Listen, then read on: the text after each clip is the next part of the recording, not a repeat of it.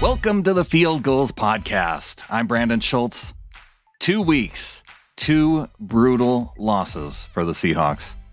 But this one stings a little bit more than usual as the Seahawks were just completely manhandled by the Vikings on Sunday, especially on the defensive side of the ball. After being up 17 to 7 in the second quarter, Seattle gives up 23 unanswered points. So, with that in mind, let's start off with the lone defender who we heard from after the game on Sunday, Carlos Dunlap. He offered his thoughts and talked about the team's performance during the game. Frustrated, disappointed. We got executed this game and the second half of last game. Nobody loves to see that happen because um, we know we have way more ability than we have shown, but we have to go do it. The Seahawks were without two key defensive linemen in this game. Benson Mayowa was inactive with a neck injury, and Kerry Hyder left early on in the game with a concussion. Dunlap was asked if he thought that the absence of Mayowa and Hyder had a serious impact on the Seahawks' defensive performance. I don't think no one person caused us the game today or two people caused us the game today. We as a collective on both sides in all phases did not put our best foot forward. And um, we all got out executed today, and that's what the scoreboard displayed. Let's hear from head coach Pete Carroll and his thoughts on what went down against Minnesota, especially on the defensive side of the ball. A really difficult game for us today, uh, the way it went. Um, unfortunately, uh, Minnesota's been work, working the football on offense and in the first couple games really well, and they did just what they've been doing in the first couple games. We didn't stop them like we needed to. Um, when you mix it together, the, the, offense really was was rolling in the first half, and uh, every third down was so crucial. We needed to stay on the field and, and, keep the defense off the field, and we weren't able to do that, so we didn't work together well. And um, there's a really long season. There's a lot of games to be played, and we got to make sure that we get right and get better, and improve, and make some, uh, you know, make some adjustments so that we don't. It doesn't look the same as it did. Um, we need to see four quarters consistent football uh, enough to get a win, and uh, we didn't have it today. It wasn't there we did every, we threw everything out there that, you know we threw all the stuff we've been working on we we, we went with today um, tried different things and tried to get pressure uh, but they they seem to have they're ahead on the rhythm. They they were, they did a nice job of staying ahead of us and and uh, we weren't able to get pressure on the early downs to offset those third downs make them longer. And uh, they were they were real effective they're they're good. They're really good on offense. They they that's just exactly how they've been looking. And I, I thought we would be able to offset it and uh, we would control the run better. But as the, as the game wore on, they were able to do what they needed to do in the fourth quarter and, and piled it up. Man, and when we're talking about the defense, didn't this game just seem to flip on that one holding call on defense for Ugo Amadi? After that, the Vikings are able to get the touchdown. Then the Seahawks miss a field goal after getting inside scoring range. And after that missed field goal, the Seahawks really didn't have a chance at points after that. But going back to the Seahawks defensive backs, Carroll was asked about the absence of defensive backs coach Andre Curtis and if that had any impact on the unit's performance. No, there, there's a that's a factor. T- i promise you that's a factor. Unfortunately, you know, Andre is a, is a he has a real positive effect with our guys, and uh, you know suddenly he he's out of the mix, and um, we missed him. We missed him today. It was reported up at Seahawks.com a little bit earlier this week that Curtis would miss the game for personal reasons, and Coach Carroll was quoted as saying that he's dealing with a non-COVID related situation. So hopefully all is well with Mr. Curtis, and he'll be back coaching the defense here soon.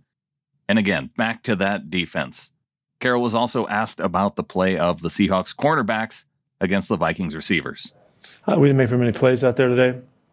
Uh, we need to help them more. Um, I was disappointed late in the game. We, we, we needed to challenge to get some wins to see if we could get off the field that way.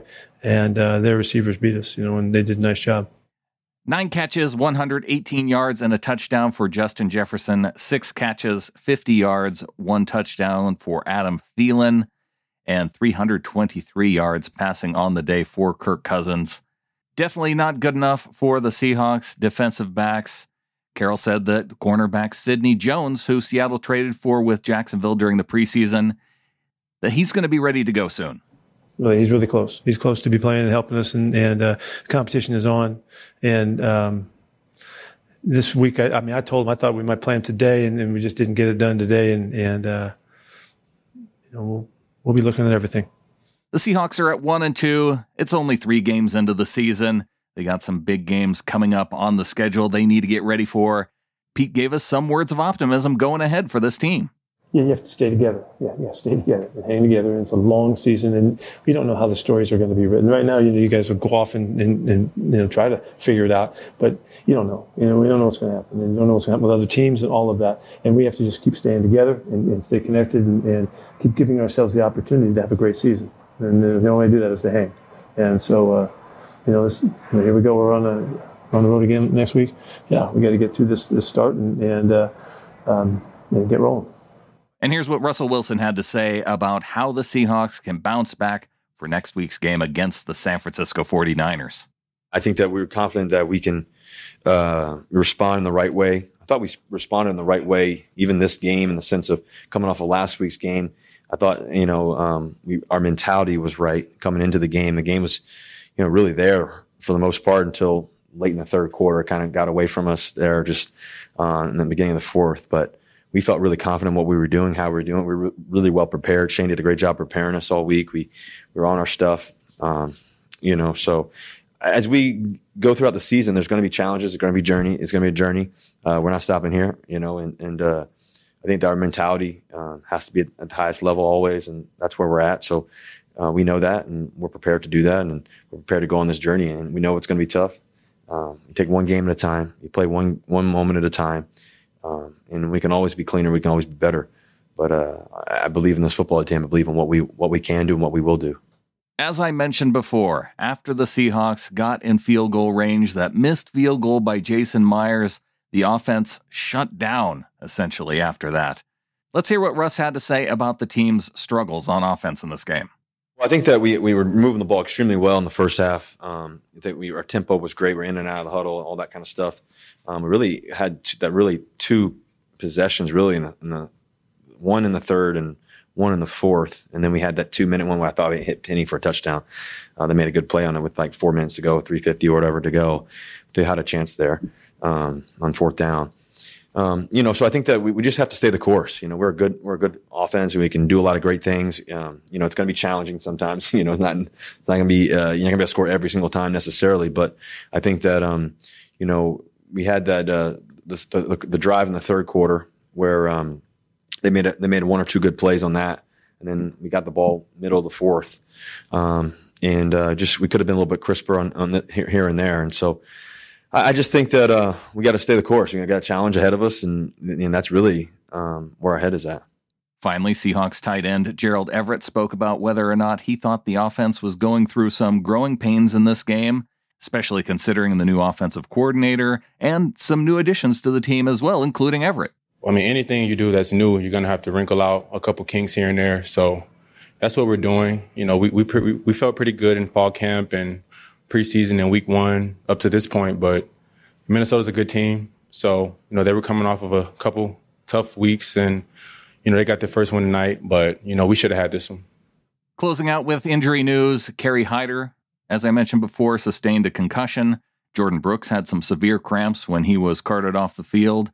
Some good news out of this game, especially after a scary moment. Pete Carroll said that Tyler Lockett is fine after his injury scare in the second half. In fact, we did see Tyler out there on those final drives for the Seahawks, and he was running down the field fine. But yes, a scary moment for sure when it looked like Lockett's ankle got twisted up pretty good on that tackle, where initially it was called a fumble, and then on the review, it showed that his knee was down. And that's going to do it for this show. A big thanks to Wilson Conn for helping to produce this episode. You can follow him on Twitter at Wilson underscore Conn, C O N N. He's also got the notes from the press conferences up at fieldgulls.com.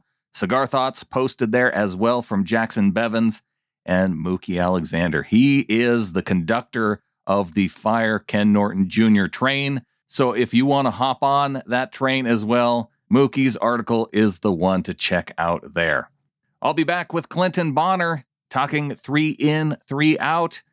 Drop your ins, drop your outs I know you got to have some ins for this game. Come on, there's got to be some. We have to do three, and we might need your help this week. So tweet at Clinton Bond on Twitter, use the hashtag 3i30, and I will be back with him a little bit later on talking about this Seahawks loss to the Vikings. So until then, go Hawks.